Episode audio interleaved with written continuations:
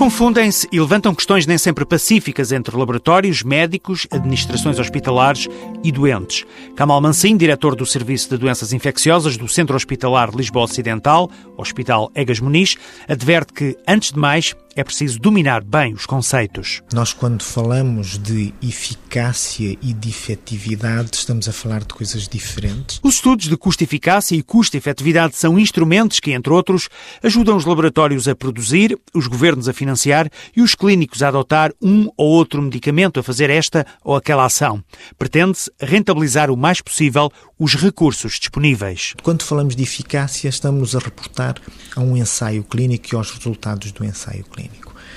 Quando falamos de efetividade, estamos a falar dessa mesma intervenção, cujos resultados de eficácia foram obtidos através de um ambiente controlado de ensaio clínico eh, e se os mesmos resultados podem ser extrapolados para a comunidade ou para uma pessoa individual. E há diferenças entre o que foi conseguido em ambiente controlado, como o ensaio clínico, e as particularidades de cada doente.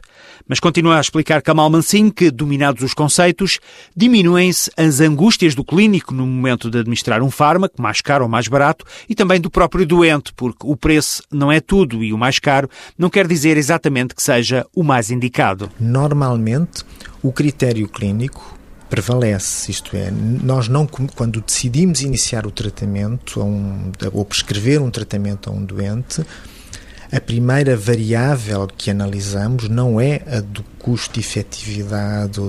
A primeira variável que nós procuramos avaliar é uma variável clínica.